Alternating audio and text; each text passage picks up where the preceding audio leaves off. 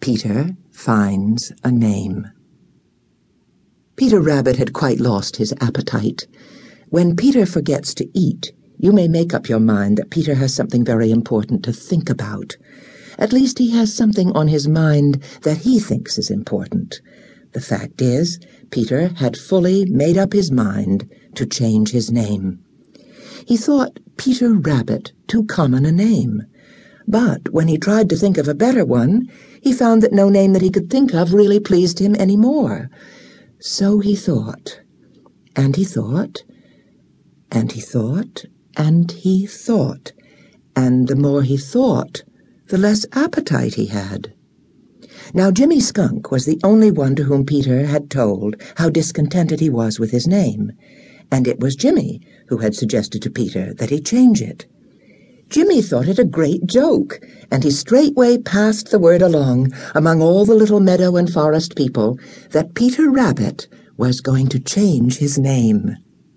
Everybody laughed and chuckled over the thought of Peter Rabbit's foolishness, and they planned to have a great deal of fun with Peter as soon as he should tell them his new name.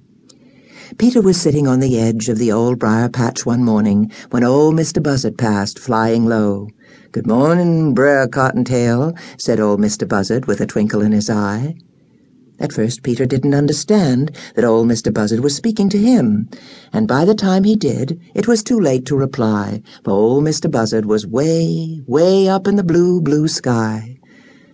Cottontail, Cottontail, said Peter over and over to himself, and began to smile. Every time he said it, he liked it better. Cottontail. Peter Cottontail. How much better sounding that is than Peter Rabbit. That sounds as if I really was somebody. Yes, sir, that's the very name I want. Now I must send word to all my friends that hereafter I am no longer Peter Rabbit, but Peter Cottontail. Peter kicked up his heels in just the funny way he always does when he is pleased.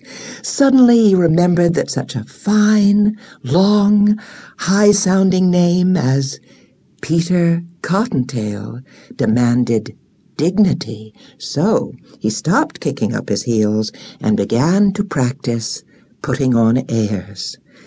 But first he called the Merry Little Breezes and told them about his change of name, and asked them to tell all his friends that in the future he would not answer to the name of Peter Rabbit, but only to the name of Peter Cottontail. He was very grave and earnest and important as he explained it to the Merry Little Breezes. The Merry Little Breezes kept their faces straight while he was talking. But as soon as they had left him to carry his message, they burst out laughing. It was such a joke. and they giggled as they delivered this message to each of the little forest and meadow people. Peter Rabbit's changed his name.